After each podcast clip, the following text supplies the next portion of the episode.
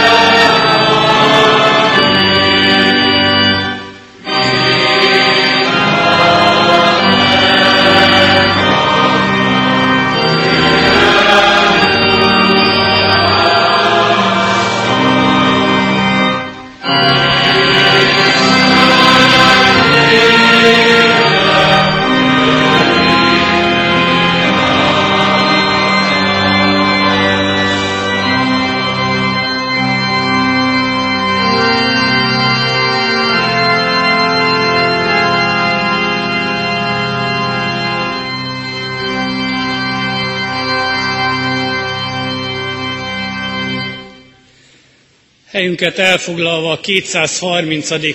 dicséretünket énekeljük. A 230. dicséretnek mind az öt versét. Áll a Krisztus szent keresztje, elmúlás és rom felett.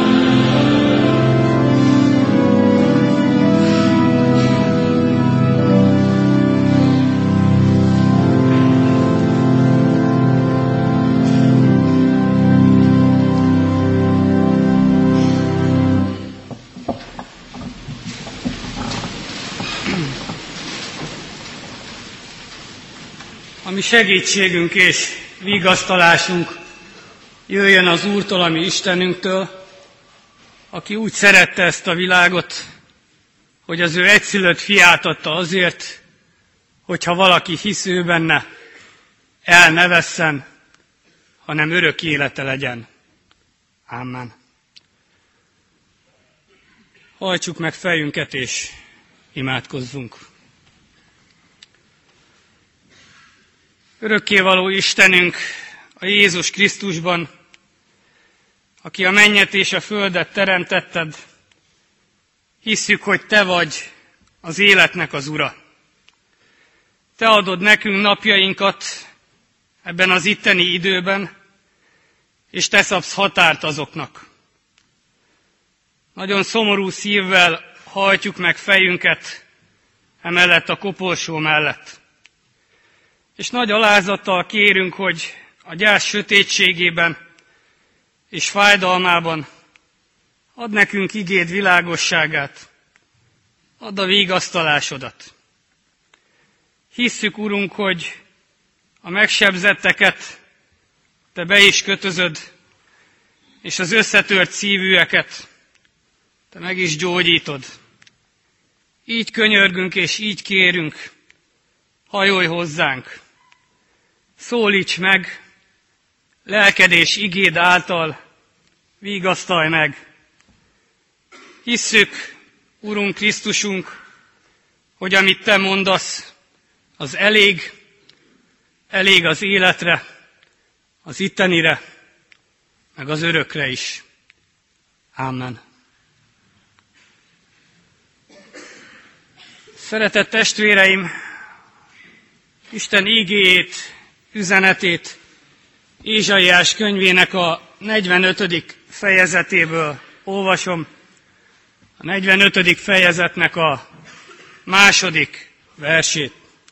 Így szólít meg bennünket Isten vigasztaló igéje, üzenete.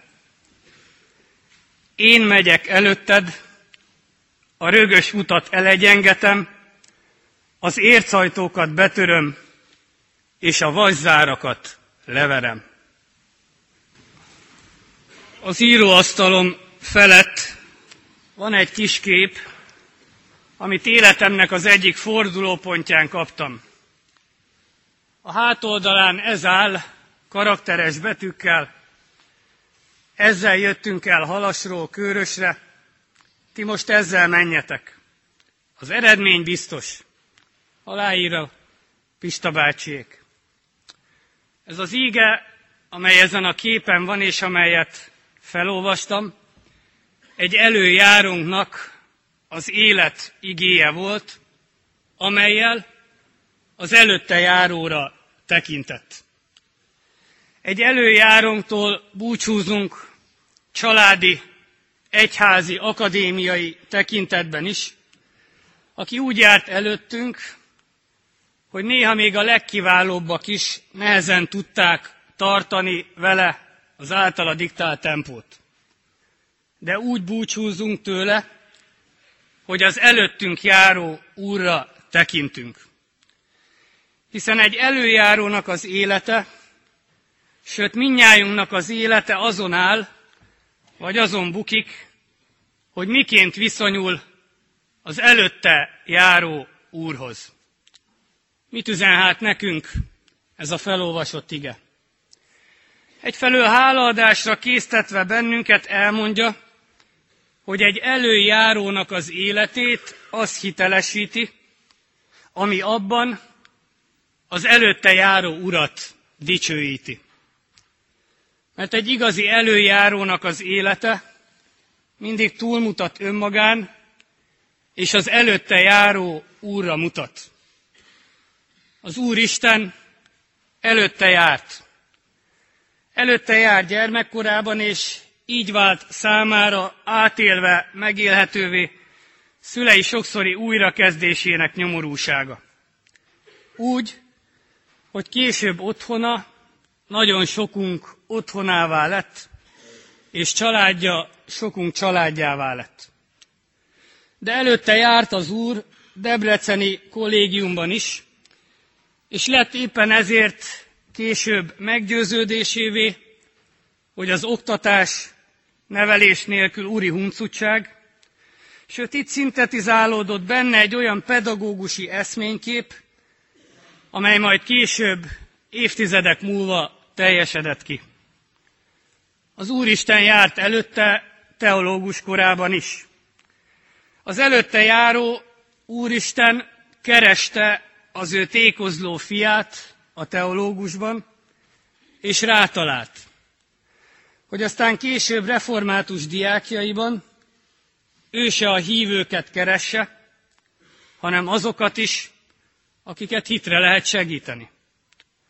Az Úristen járt előtte káplánságai idején, és tette szívügyévé egy életre az ifjúsági munkát, megóvva őt az akkori állami, meg az akkori egyházi hatalom retorziójától.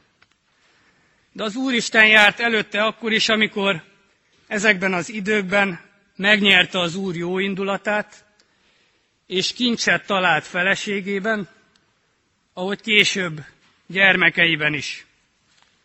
Meg aztán az Úr járt előtte Kiskunhalason is. Ezért hallhattam egyszer valakitől, aki hitoktatom személyére kérdezett, hogy ja, hát a Nagy István, az ugye az a pap, aki először evangéliumot vitt halasra. De előtte járt az úr akkor is, amikor családja mellett is vállalta a svájci ösztöndíjat. És még tudományos karrierről mit sem álmodott, amikor az Isten előtte járva elé hozta Lüti ige hirdetéseit. Meg előtte járt az Úristen Kőrösön is. Ezért tudott szinte egy üres pártház épületében, és a belső tartalmában még üresebb újraindult tanítóképzőből egy olyan intézményt teremteni, amelyről még 2010-ben is úgy beszélt az akkreditációs jelentés, mint a béke, tudományt és erkölcsöt gyümölcsöző szigetéről, a magyar felsőoktatás háborgó tengerén. Előtte járt az Úristen, amikor a főiskola megmaradásáról egy alkalommal úgy tárgyalhatott egykori püspökével, hogy míg ők odafent az irodában beszélgettek, tárgyaltak, addig a diákok emlékeztek rá, bolykottálva az oktatást, és oltárt énekeltek az aulában.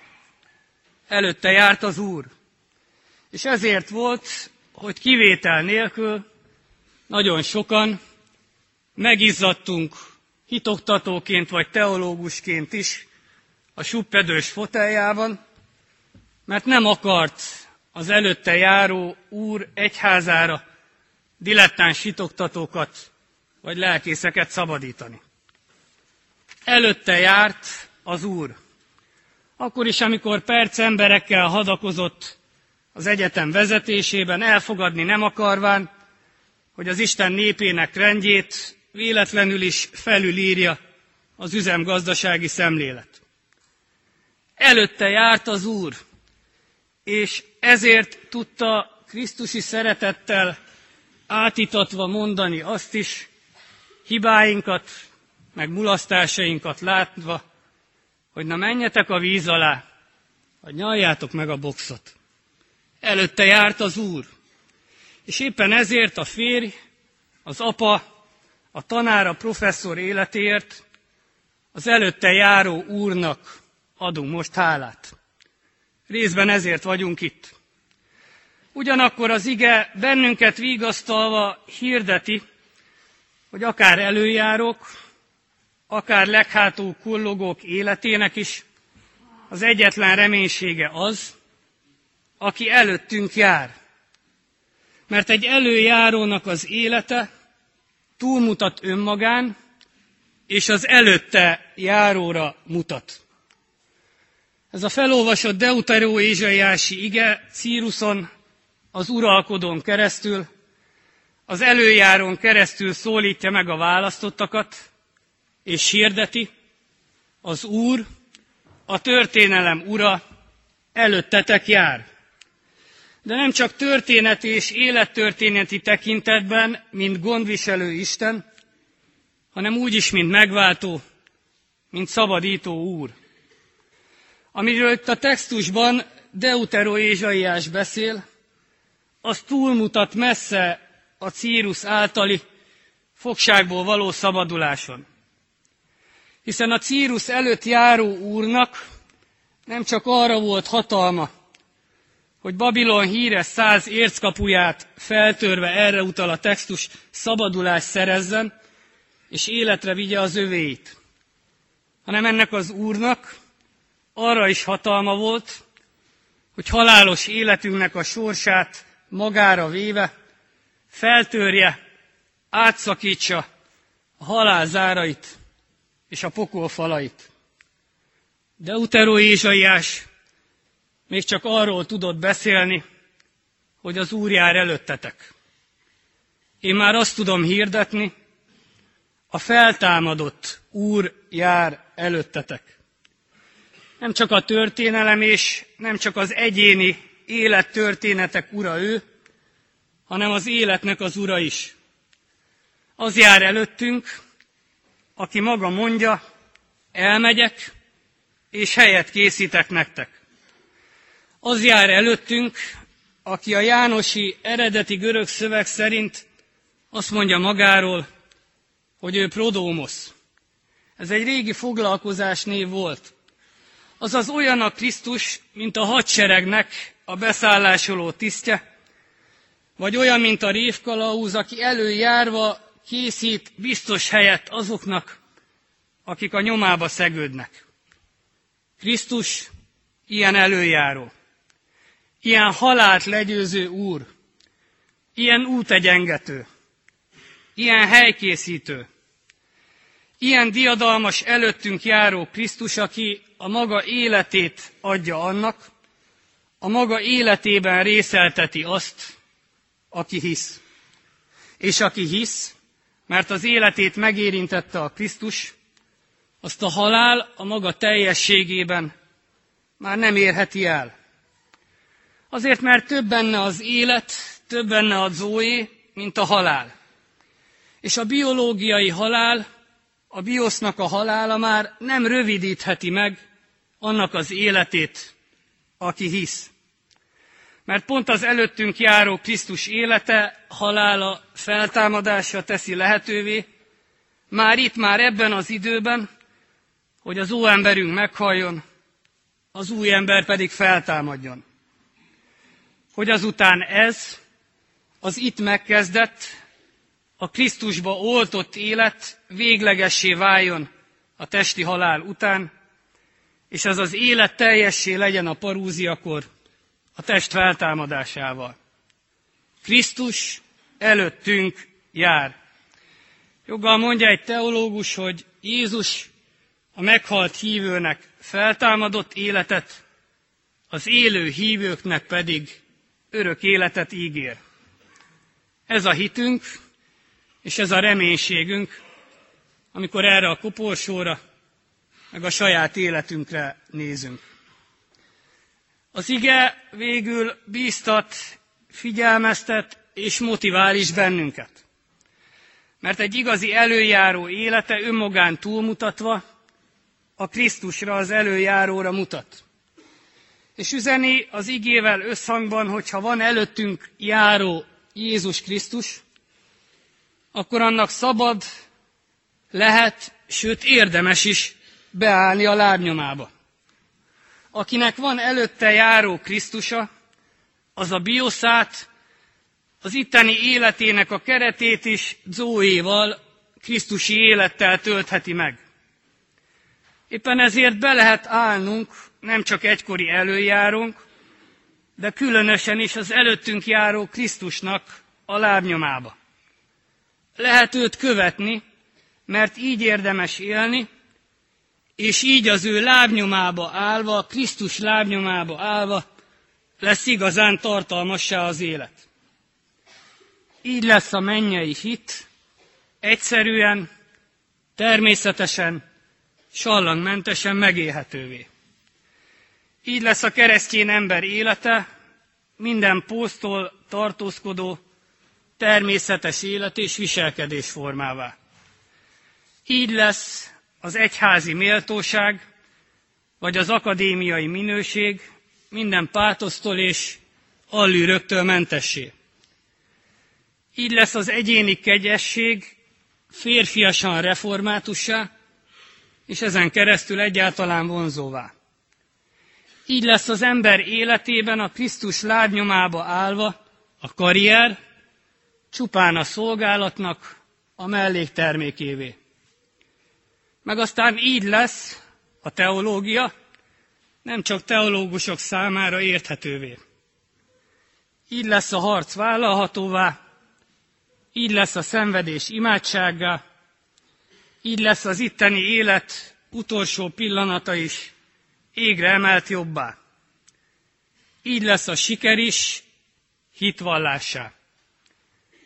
Hiszen nagyon sokan, sokszor gyakran hallottátok, nem a költőt, hanem Pista bácsinak személyes hitvallását, és hogyha néha-néha győzök, ő járt, az Isten járt előttem, kivonta kardját, megelőzött. Előjárónk élete, magán túlmutató, az előttünk járóra, a Krisztusra mutató élet volt. Szólítsuk meg most ezt a halálon is győzedelmes Krisztust, csendesedjünk el és imádkozzunk.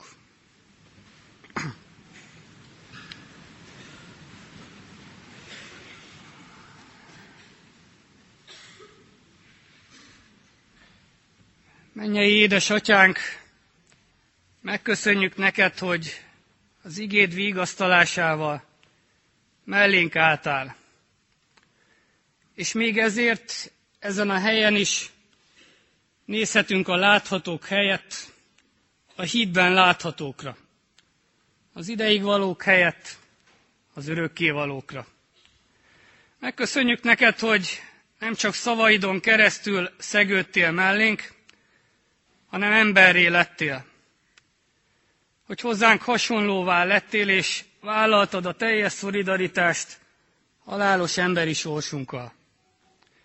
Köszönjük, hogy mindent kicserélő szereteted és életed nem csak ebbe a virágba tört bele, hanem betört és megjelenhetett a mi életünkben is. Köszönjük neked, hogy halálon, poklon, síron győztes úr vagy. Köszönjük, hogy téged követve nyomodba léphetünk, és aztán hozzád hasonlóan feltámadhatunk. Kérünk, hogy tudatosítsd ezt bennünk itt is. Köszönjük elhunyt szerettünk életét, munkáját, hitét, szeretetét, és köszönjük mindazt, amit rajta keresztül tőled kaptunk, Urunk. Add meg nekünk, hogy a hétköznapjainkban is követhessük mindazt a jót, amire általa tanítottál bennünket.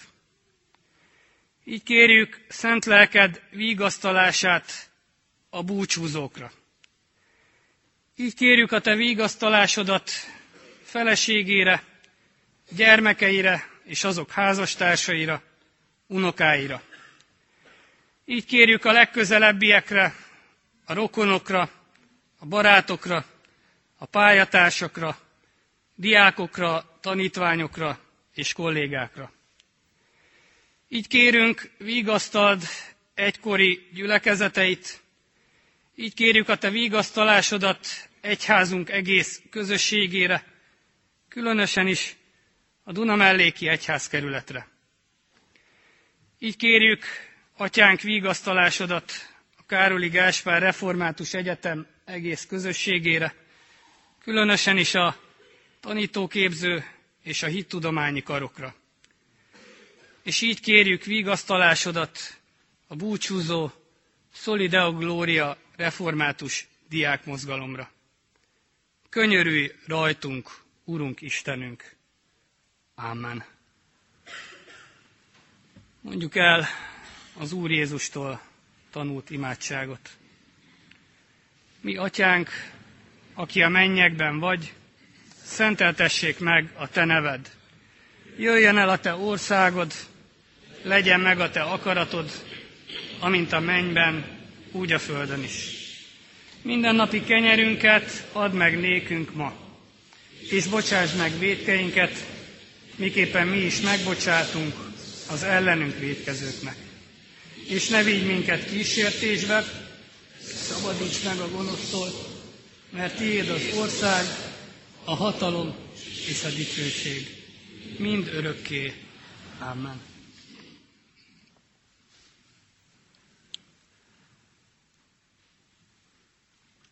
Vigyázzatok, álljatok meg a hitben, legyetek férfiak, legyetek erősek. Minden dolgotok szeretetben menjen végbe. Amen. A gyülekezet foglaljon helyet, és hallgassuk meg a nagykörösi öregdiákok szolgálatát.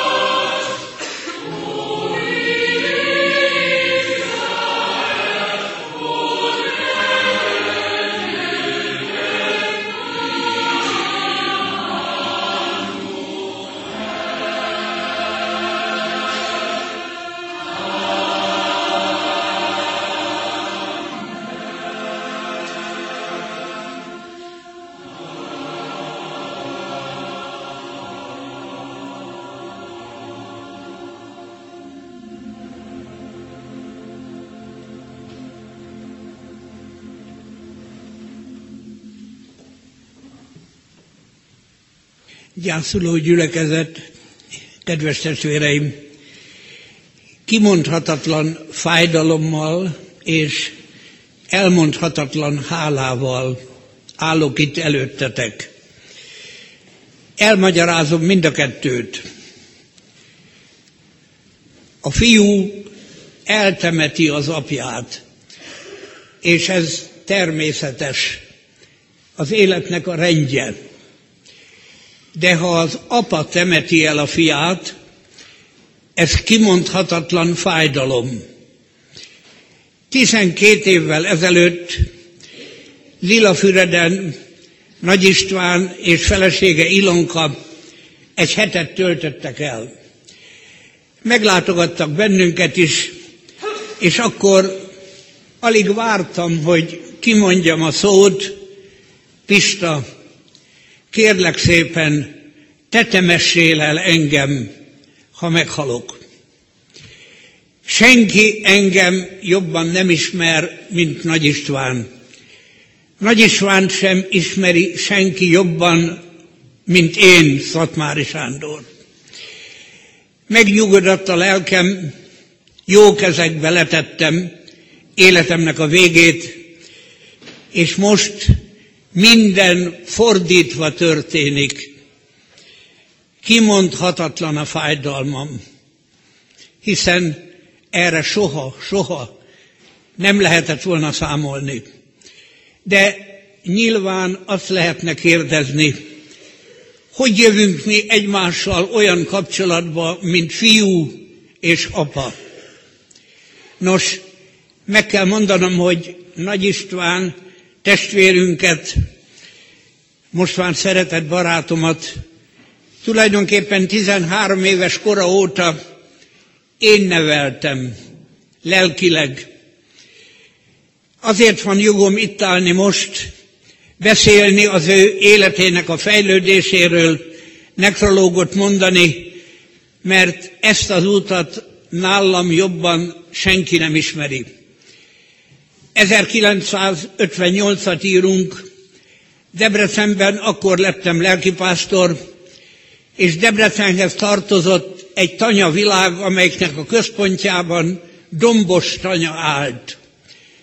Dombos tanyán lakott Nagy István és családja. És én kiártam oda minden vasárnap délután Isten tiszteletet tartani, természetesen tanítani, akik jelentkeztek. Egyetlen konfirmándus jelentkezett 1958-ban, és ez Nagy István volt. Tanítottam minden vasárnap, elérkezett a konfirmáció ideje, és egészen különös módon a talentumokról szóló példázatot adtam, hogy ezt mondja el a jelenlévő gyülekezetnek. Igen, nem sejtettem, hogy ennek a talentumokról szóló példázatnak az ő életére nézve majd milyen jelentősége van.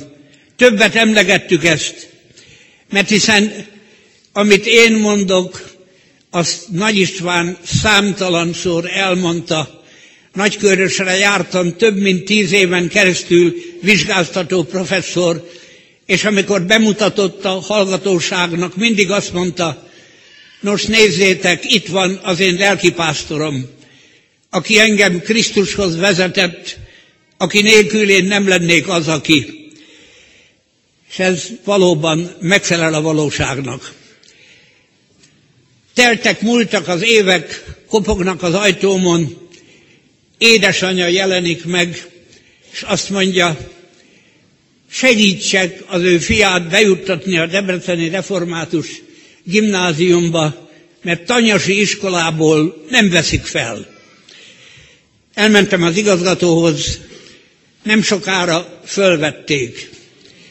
Egyre jobb és jobb híreket kaptam, boldog volt a szívem, haladt előre szépen a pályafutásán, közben gyülekezetünknek a tagja volt, oda járt vasárnapi igehirdetéseket hallgatni, szívta magába az igét, és egyszer igen-igen nagy meglepetésemre elém, elém állt, és azt mondta, engem Krisztus megragadott.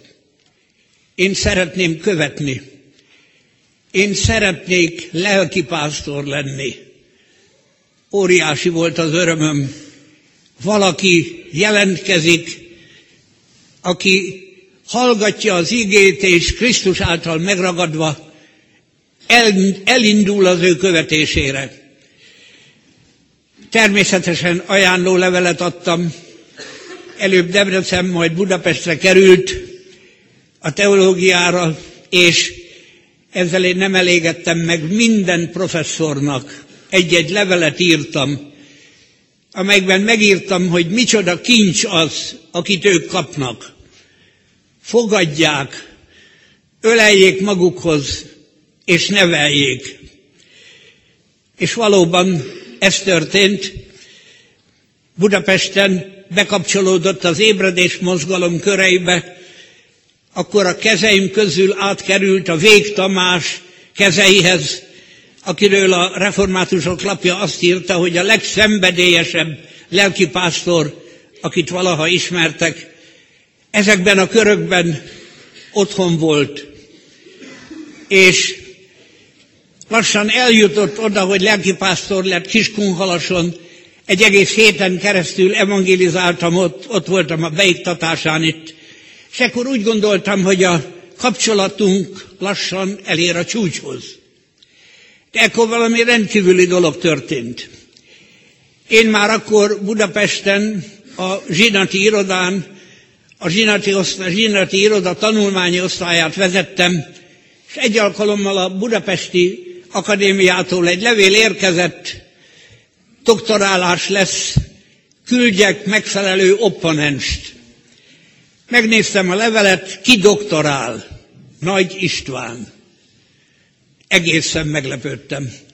Azonnal felhívtam Boros Gézát, és mondtam, én mennék opponensként.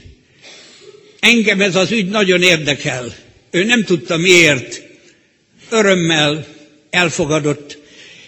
És ekkor két órán keresztül egy olyan szellemi tűzijáték ment végbe, amit külön Sarkali Nagypál megköszönt nekem a végén, mert hiszen egy új emberrel találtam magamat szembe, egyenlő szellemi alapon álló partnerek voltunk. Teljesen hihetetlen de igaz szívvel mondom, az igazat mondom. Előttem áll egy ember, akivel két órán vagy szorosabban egy órán keresztül vitázok, egyenlő szellemi partner velem, aki valamikor a dombos tanyáról indult el, és azt láttam, hogy képes tanítani. Arany János azt mondja, e fiúból pap lesz, akárki meglássa, és abban a pillanatban azt mondtam magamban, e fiúból tanár lesz, akárki meglássa. Ez alkalmas rá, hiszen amikor Walter Lüttiről megírta a doktori diszertációját, tulajdonképpen a saját homiletikai elméletét írta meg benne, amint felfedeztem, és el is árulta nekem. Neki volt elképzelése a homiletikáról, és ez az elképzelés nem sokára meg is valósult, hiszen utána nagykörösre került, és elindulhatott az a csodálatos két évtizedes tanítói, nevelői munka, ami egészen sajátos a Magyarországi Református Egyház életében, ahogy ő tanított. Mivel én tíz évig jártam oda, mint kérdező professzor, át tudtam élni a tanításnak az erejét, a hatalmát, mert valóban úgy tanított, mint akinek hatalma van. És akkor azt gondoltam, hogy na itt már tényleg pontot lehet tenni, egyszer csak Budapestre kerül, hogy azt az önálló homiletikai koncepciót, amit ő kidolgozott tulajdonképpen már a diszertációjában, meg tudja valósítani. Íme azt mondhatnám, ahogy az Ószövetség kifejezi, ő így járta végig az utat, betelve az élettel, az Istentől kapott küldetését mindvégig megvalósítva, az Úr előtte járt, úgy, ahogy a mai igehirdetésben hallottunk. Kedves testvéreim, nekem a feladatom az, hogy elmondjam Nagy István milyen szellemi örökséget hagyott a Magyarországi Református Egyházra. És ezt én megpróbálom öt pontban, amennyire lehet, nagyon röviden összefoglalni. Az első pont, az egyház életét nem a hagyomány viszi előre, hanem a Krisztushoz való megtérés, a Krisztus újra fölfedezése. Ez volt teológiájának az alapja. Vallotta.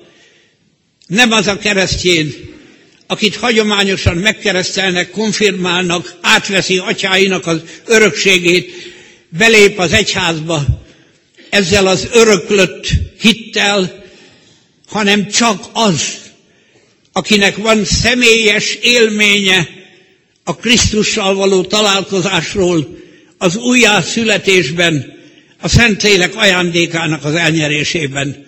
Ez volt, ami az ő tanításának az alapját meghatározta. A második, a gyülekezet életének egyetlen motivációja a misszió lehet. Mert hiszen ha a gyülekezet csak magának él, és meg akarja tartani az életét, elveszti. Krisztus útja az, hogy azért jött az embernek fia, hogy megkeresse és üdvözítse, ami elveszett. Utána menni az embereknek, azzal a tűzzel, amit a Szentlélek ad, aminek lehetetlen ellenállni, azzal a határozott bizonyossággal, amit Pál így mond, még az életem sem drága nekem, csak hogy bizonyságot tegyek az Isten kegyelmének az evangéliumáról. Semmi sem fontos, az életem se. Csak így lehet az egyházból egyház. És ezt megvallotta sokszor, sokképpen, missziói jelentésekben, megyei, kerületi jelentésekben. Olvastam őket. Ez a második pont, a misszió, ami nélkül az egyház csak elsorvad. A harmadik, a lelki ajándékoknak óriási jelentősége. Sokat írt erről. Pálapostól a proféciát és a tanítást első helyen említi, és megfoghatatlan kegyelme folytán az Istennek van egy ember, Nagy István, akinek a profécia, azaz az igehirdetés és a tanítás egyaránt Istentől kapott karizmája. Szenvedélyesen szeretett igét hirdetni. Hallottam sokszor. Így szoktam mondani, tudott. Tudott predikálni. De ugyanakkor a második, a tanítás számára nagyon-nagyon fontos volt. Péter, aposzt, Péter apostol azt mondja, ragasztatok a hitetek mellé tudományt. És tulajdonképpen szinte Nagy István volt az, aki fölfedezte, hogy a gyülekezetek legkevesebb teológiai alapismeret nélkül élnek.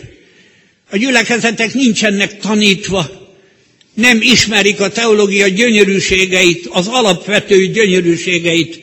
Tanítani kell, és ezért írta a könyveit, ezt látta mindennél fontosabbnak, és ma sem tudnék más mondani, mint az egyház megmaradása attól függ, hogy megtanuljon minden gyülekezeti tag teológiailag gondolkozni, gondolkozni, az ige elmélyítésén fáradozni.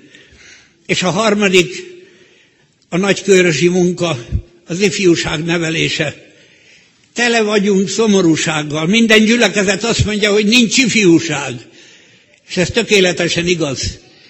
És Nagy István valami újat kezdett, ami eddig nem volt. Az ifjúságot megragadni Krisztussal, nem fél embereket, hanem olyan embereket adni az egyháznak, akik Krisztusban az életüket oda szánták, akik erre felkészültek, a legnagyobb szigorúsággal, határozottsággal tanított, nevelt, külön ajándéka és adománya volt. Több mint tíz éven keresztül láttam, szigorúsága abban is mutatkozott, hogy amikor osztályozni kezdtünk, ő általában egy-egyel szigorúbb volt, én egy-egyel lágyabb voltam. De ez a határozottság, hogy tudod igen, tudod nemet mondani, tudod kezdeni, tudod nyitni, tudod zárni, ez nagyköröst egyedülálló, hegyen épített városát tette. El kell olvasnom ezt a mondatot. Diákjai azt mondták róla, hogy tőle kapták a legéletesebb gyakorlati útmutatásokat a gyülekezeti szolgálathoz. Óráin bepillantást engedett mindabba, amiről nem szólnak a tankönyvek. A diplomatikus távolságtartás nem volt az ő világa. Egész személyiségével volt jelen diákjai között. És ez így volt. Egy új ifjúság nevelés mintája, példája, ami itt van előttünk az ő életében. És az ötödik a lelki gondozás. Meg voltam lepve azon, hogy minden diákját ismeri. Mindenkinek tudja bánatát, szomorúságát, keservét, szerelmét, bukását, mindent és mindent. Mindenkihez külön volt szava, ott élt nagykörösön, az ifjúság körében, amit soha senkitől nem láttam. Valami egyedülálló. És ehhez függelékként hozzá kell tennem a könyveit, a gazdag irodalmat, amiben mindezt leírta, elmondta. Kedves testvéreim, kevés olyan temetés van, amikor azt kell mondani, nem szabad sírni. És ezen a temetésen ezt mondom, nem szabad sírni. Ezt legelőször kedves Ilonkának, feleségének mondtam ki, 21 óra 2 perckor meghalt Nagy István, abban az órában, abban a pillanatban, amikor Nagykörösön érte, minden este imádkoztak. És én előtte néhány nappal láttam, és a lelkem kimondhatatlan fájdalommal volt tele, mert az orvos azt mondta, nincs határa, hogy meg tudja mondani, hány héten, hónapon keresztül fogja a halál elhúzódásának kimondhatatlan gyötrelmeit átélni. Nagy Istvánt nem a halál ragadta el, Nagy Istvánt Krisztus ragadta ki a halálnak ebből a borzalmas folyamatából. A budapesti teológián két teológiai tanár élete útja végén szenvedéseit láttam, látogattam őket, kimondhatatlan volt nézni. Nagy István ettől megszabadult. Amikor Lázár beteg lett, a tanítványok azt mondták, Uram, akit te szeretsz, beteg.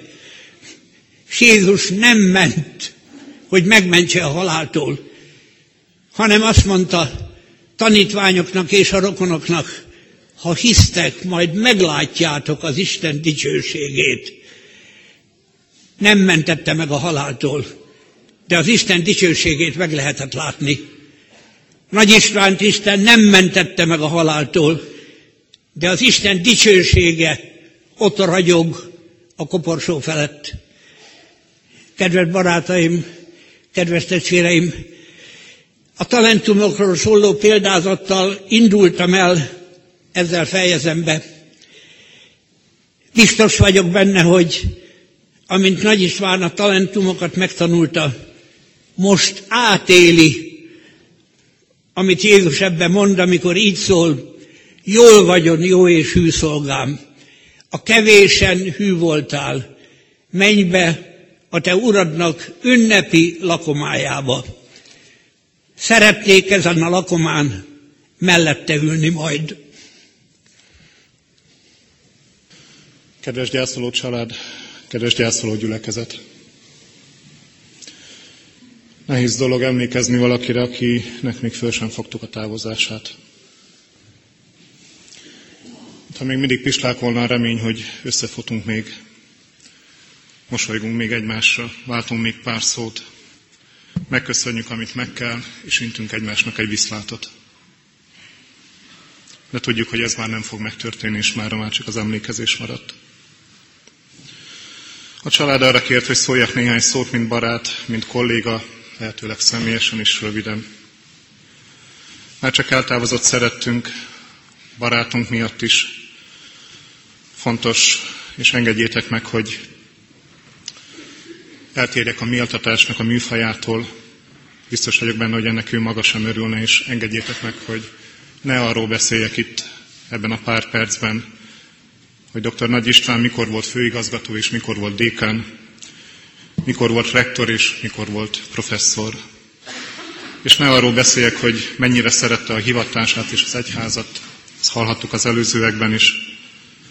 És nem arról szeretnék beszélni, hogy mennyire hűséges tudott maradni mindezekhez, sem az alázatáról, amivel vissza tudott utasítani olyan felkéréseket, amelyek nem neki valóak voltak.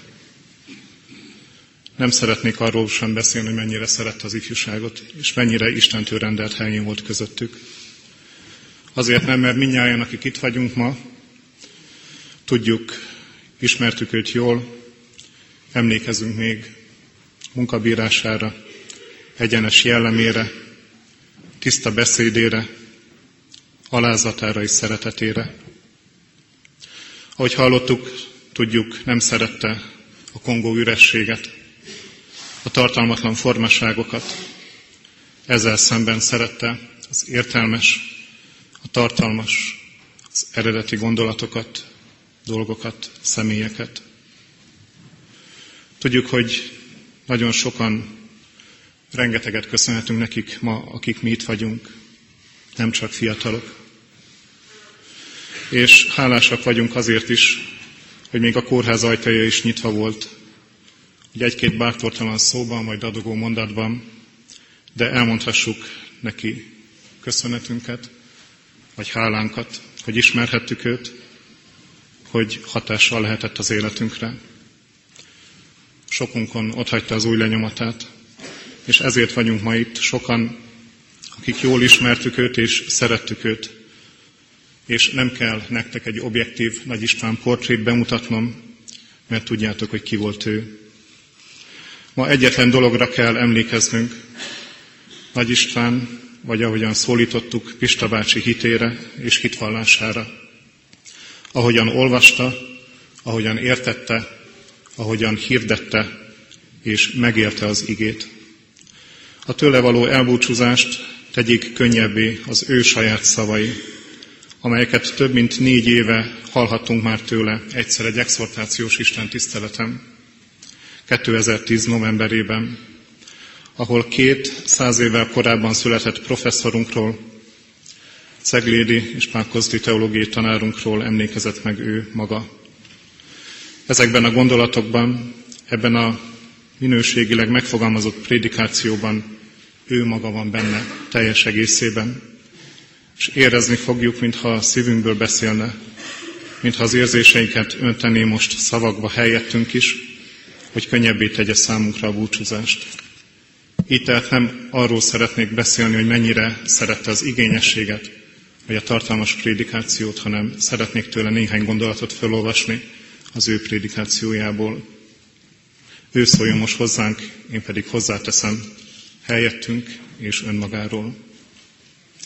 Megjelent ige hirdetés kötetének utolsó prédikációjáról van szó, akinek még nincs meg, javaslom szerezze be. Textus, ne feledkezzetek meg vezetőitekről, akik az Isten igéjét hirdették nektek. Figyeljetek életük végére, és kövessétek hitüket. Jézus Krisztus tegnap, ma és mindörökké ugyanaz. Idézet. Az előző nemzedék vezetőire kell emlékeznünk. Olyan vezetőkről van szó, akik személyiségükkel, egész lényükkel bizonyították vezetői voltukat. Nem a tisztség tette őket vezetőkké, hanem személyiségükkel, egész lényükkel mutatták meg, hogy vezetők. Nem a tisztségük tette őket vezetőkké, hanem a személyük adott rangot a tisztségüknek. Emlékezünk. Két oka is van ennek. Egyfelől, mert feledékenyek vagyunk. Sokszor hallani olyan kritikát egyházunkról, hogy csak addig számít valaki, amíg pozícióban van. Aztán elfelejtik. Szeretnénk emlékezésünkkel ennek ellenkezőjét bizonyítani. Emlékezés a folytonosság miatt is fontos, mert az egyház ügye nem velünk kezdődik, és nem velünk végződik. Az elődeink nélkül nem lennénk itt. Calvin írja textus magyarázataként, akik minket Krisztusban szültek, azokat mint egy atyáinknak kell tekinteni. Az első gondolat így hangzik. Nagyon finoman jelzi ez az ige, hogy nem az ige hirdetőre, hanem az igét hirdetőre kell figyelmünket összpontosítani. Nem a személyük a döntő, hanem a tettük. A ma egyháza a tegnap ige hirdetéséből táplálkozva jött létre, a holnapi pedig a maiból. Ez hihetetlen nagy felelősség, és mindannyiunkat arra kötelez, hogy csak ugyanaz Isten igéjét hirdessük. Nem elégedhetünk meg kegyes szólamok pufogtatásával, sem vallásos beszédek proklamációjával. Logoszt, újjáteremtő szót kell mondanunk. Nagyon haragudott a kegyes szlogenekre, ezt Pálkozdi Márton professzorról mondja, amelyekről így nyilatkozott, fiam magából úgy ömlik a szó, mint komédiásból a pántlika. Második gondolat. Textusunk alapján emlékezzünk életük bizonyságtételére is. Figyeljünk, él, figyeljetek életük végére. Az eredeti szöveg pontos fordítása ez. Életvitelük kimenetelére is emlékezzetek. Figyelmeztet az ige bennünket, hogy nem csak a hirdetett ige, hanem a megélt, megcselekedett ige a fontos. Ige és élet együtt. Nem csupán a szó, hanem az életvitel a döntő. Így lehettek példaképpé a következő nemzedék számára. Nem véletlenül beszél igénk egykori vezetőink élete végéről. Némelyek szerint a gyülekezet mártírjairól van szó, akik életükkel pecsételték meg a hitüket. Mások szerint a tévtanítások pergőtüzében él a gyülekezet, és ők kitartottak a tiszta tanítás mellett. Lehet, hogy mindkettő igaz. Az egykori vezetők mindvégig kitartottak, ezért kell rájuk emlékezni. A hit harcát nem elég elkezdeni, azt végig meg kell küzdeni. Sokan vannak, akik hitben kezdik és testben fejezik be. Helytállásuk, mindvégig tartó hűségük teszi példaképé a mindenkori vezetőket. Végezetül pedig a harmadik üzenet. Az igének van még egy üzenete. Miközben emlékezünk az igét szóban és életben hirdető vezetőkre, példájuk nyomán követnünk kell a hitet. A Biblia fordítások és a magyarázók nem jól adják vissza az eredeti szöveget. Nem az állott, hogy kövessétek hitüket, hanem az, hogy kövessétek a hitet. Nem az, ó, nem az ő hitüket, hanem a hitet. A mi, a mi hitünk nem épülhet másra.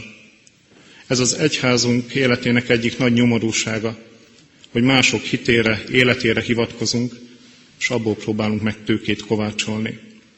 A tradíció nagyon fontos, mint segítség, de abból nem lehet megélni.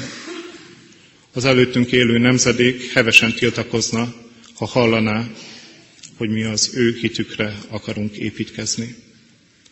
Pálapostól írja, hogy csak a megfeszített Jézusról akar tudni Korintusban, hogy hitetek ne emberek bölcsességén, hanem Isten erején nyugodjék. A hit személyes kapcsolat Krisztussal, amit csak az egyén tapasztalhat meg, élhet át. Az elődök hite bátoríthat, biztathat, hogy mi is merjünk hinni. Nem takarták el előlünk a Krisztust. Bizonyságtételük erőforrás. Bátorítanak, hogy érdemes hinni, érdemes vállalni a küzdelmeket és mindvégig kitartani. Így emlékezünk mint akik hitre segítenek, terelgetnek minket a hit fejedelméhez. Hitelesítették az evangéliumot, hogy mi is bátran szegédjünk annak követőivé. Életük már a múlt, és a miénk is az lesz. Minket is mások váltanak, de az Isten népe élni fog, él és élni fog, mert a változásban van valaki, aki állandó. Jézus Krisztus tegnap, ma és mindörökké ugyanaz. A vezetők változnak, a vezető nagy V marad. Rátekintve emlékezünk és adunk hálát egykori vezetőinkért. Amen. Idézet befejezve. Kedves fájó szívű gyülekezet, legyen igazzá a példabeszédekből vett ige a mi életünkben is, ahányszor csak emlékezünk és gondolkodunk. Nagy István testvérünkről az igazak emlékezete áldott. Kedves gyászoló család, gyülekezet, kedves testvéreim! A halasi gyülekezet nevében szeretnék szólni a család régi barátjaként és a gyülekezet akkori, akkori gondokaként. Nagy István 1972-ben érkezett Kiskóhalasra feleségével Ilonkával, hogy szolgálatát megkezdje. Húsz évig volt a gyülekezet lelkésze. 1977-től 1985-ig együtt szolgált Szabó Gábor lelkipásztorral. Ez alatt épült föl az új gyülekezeti ibaház 1984-86 között. Az ehhez szükséges anyagi alapot, ennek nagyobb részét Nagy István svájci tanulmánya idején egy ottani gyülekezeti tag, Ruth Reiter asszony svájci adománya képezte. A munkálatokba bevonta az ifjúsági csoportokat is. Meg kell, hogy emlékezzem a szolgálatairól, melyben mindig hűtársa volt Ilonka. A parókia bármikor nyitva állt mindenki számára. Nagy István közösségformáló egyénisége, az ifjúsággal való felelősségteljes törődése megsokszorozta az ifjúság létszámát. Táborok szervezése, kirándulások, konferenciák, éjszakában nyúló beszélgetések jellemezték szolgálataikat. Az elszórt mag jó földbe esett. Ma is szeretettel emlékezünk szolgálatukra. A rendszerváltozást követő en képviselőként szívügye volt a Sziládi Áron gimnázium, majd ezt követően elkezdődött az akkori gólyafészek óvoda egyházi kezelésbe való visszaszerzése. Kitartó munkájának köszönhetően ma már tapasztalható ezen intézmények áldásos voltak. Szabó Gáborral való közös munkája eredményezte, hogy a gyülekezetből több teológiai hallgató és hitoktató is választotta hivatásként az egyházunkért való szolgálatot. Nagy István életéért és a hűséggel és alázattal végzett szolgálataiért Istené legyen a hála és a dicsőség. Isten vigasztalását kéri feleségére, Ilonkára, gyermekere és unokáira. Szeretett testvérek, gyászoló család, gyászoló gyülekezet, minnyáján, ami Urunk Jézus Krisztusban. Ennyi szó után most már a bölcsesség azt kívánja, hogy ne is szóljak semmit. De hát együtt vittem vele a gerendát, és nyomtuk keservesen föl a falra, a halasi gyülekezeti ház építésekor. És mindent együtt csináltunk. A tanyajárást és mindent. Én azért most egészen egyszerű szavakba felidézem őt, magamnak is, nektek is. Nagy István, kollégám, testvérem, lelkes, szent lelkes ember volt.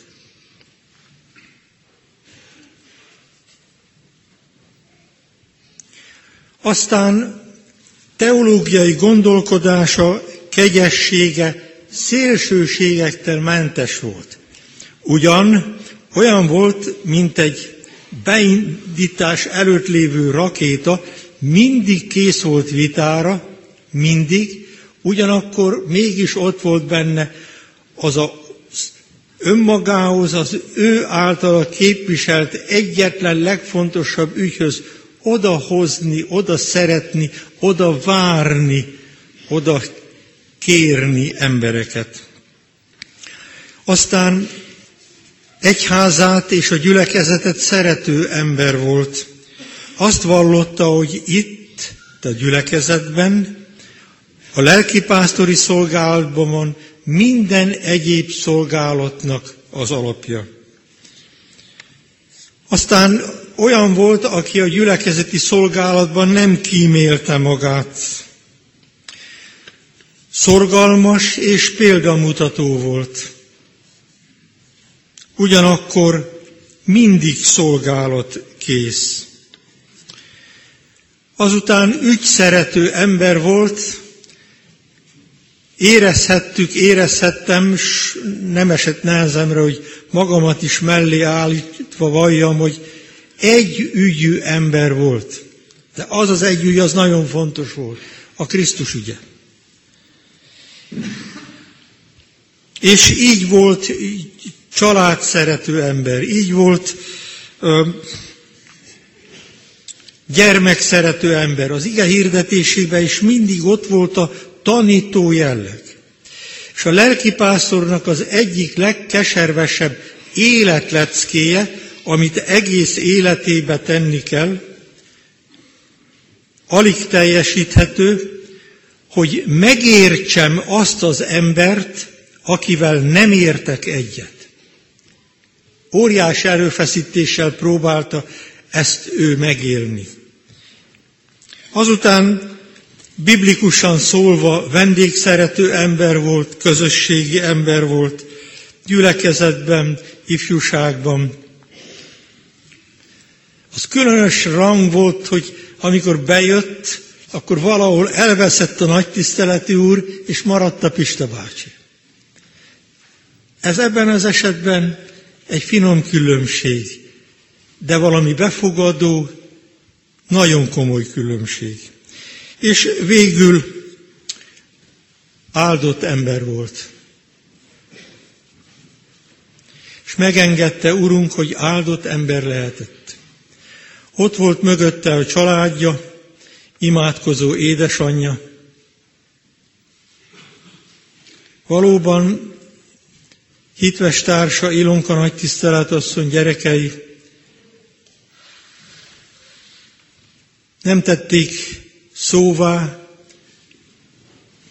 vagy nem zúgolódtak, ezt magam is átéltem, hogy a karácsony esti Isten tisztelet után még tanyákra kellett kivinni gyerekeket, és a legközelebbi tanya oda-vissza az 26 kilométer volt. És majd csak amikor hazaértünk, lehetett a saját családi ünnepünk.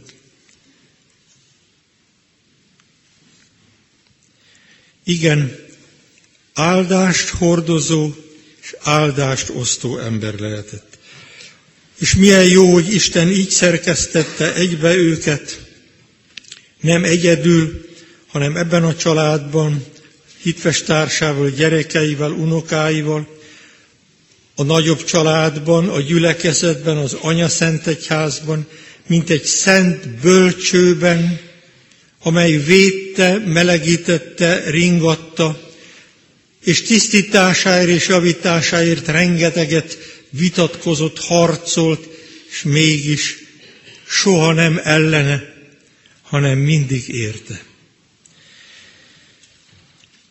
Most már nem marad más hátra, mint amit hallottunk is, és amit én már magamnak napokkal ezelőtt papírra vetettem, hogy az ő lelki és szellemi örökségét a családban, és arról beszélni az unokáknak mindig, a papáról és másoknak. És nekünk, akik még vagyunk és élünk, az Anya Szent Egyházban tovább vinni az ő lelki és szellemi örökségét. Segítsen ebben a mi Urunk, és vigasztaljon, mert boldogok a halottak, akik az Úrban halnak meg mostantól fogva. Bizony ezt mondja a lélek, mert megnyugszanak fáradozásaiktól, mert cselekedeteik követik őket. Kedves testvérek, gyakorlati dolgokról. Nagy István, nagy tiszteletű úr, professzor úr kívánsága volt, hogy a koszorú megváltás a rászoruló teológusok életén, gondjain segítsen. A mai gyülekezeti persejpénz ezt a célt szolgálja, amit Isten elkészített, és amint azt elhoztátok, azt rakjátok a perseibe. A család kéri, hogy ez alkalommal a személyes részvét nyilvánítástól tekintsenek el, mellőzzék, de két dolgot kérnek. Egyrészt azt kéri a család, hogy imádkozzanak és adjatok, adjanak hálát Nagy István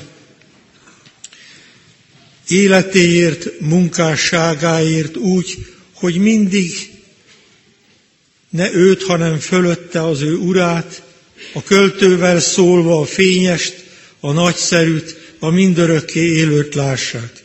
Másrészt pedig kéri a család, az elárvult család, hogy ő értük könyörögjenek. A család nevében is szólok, és a család nevében köszönöm meg mindazoknak, akik itt vannak, akik eljöttek, hogy a család fájdalmában, de hálaadásában és vigasztalódásában együtt legyenek velük.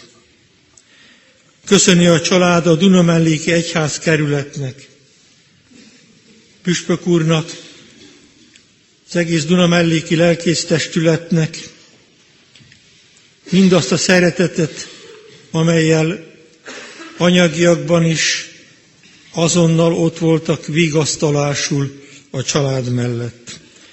És köszönöm a család nevében a szegedi de különösképpen a kecskeméti orvosok, ápolók hűségét, szeretetét, amelyel végig kísérték az ő haláltusáját.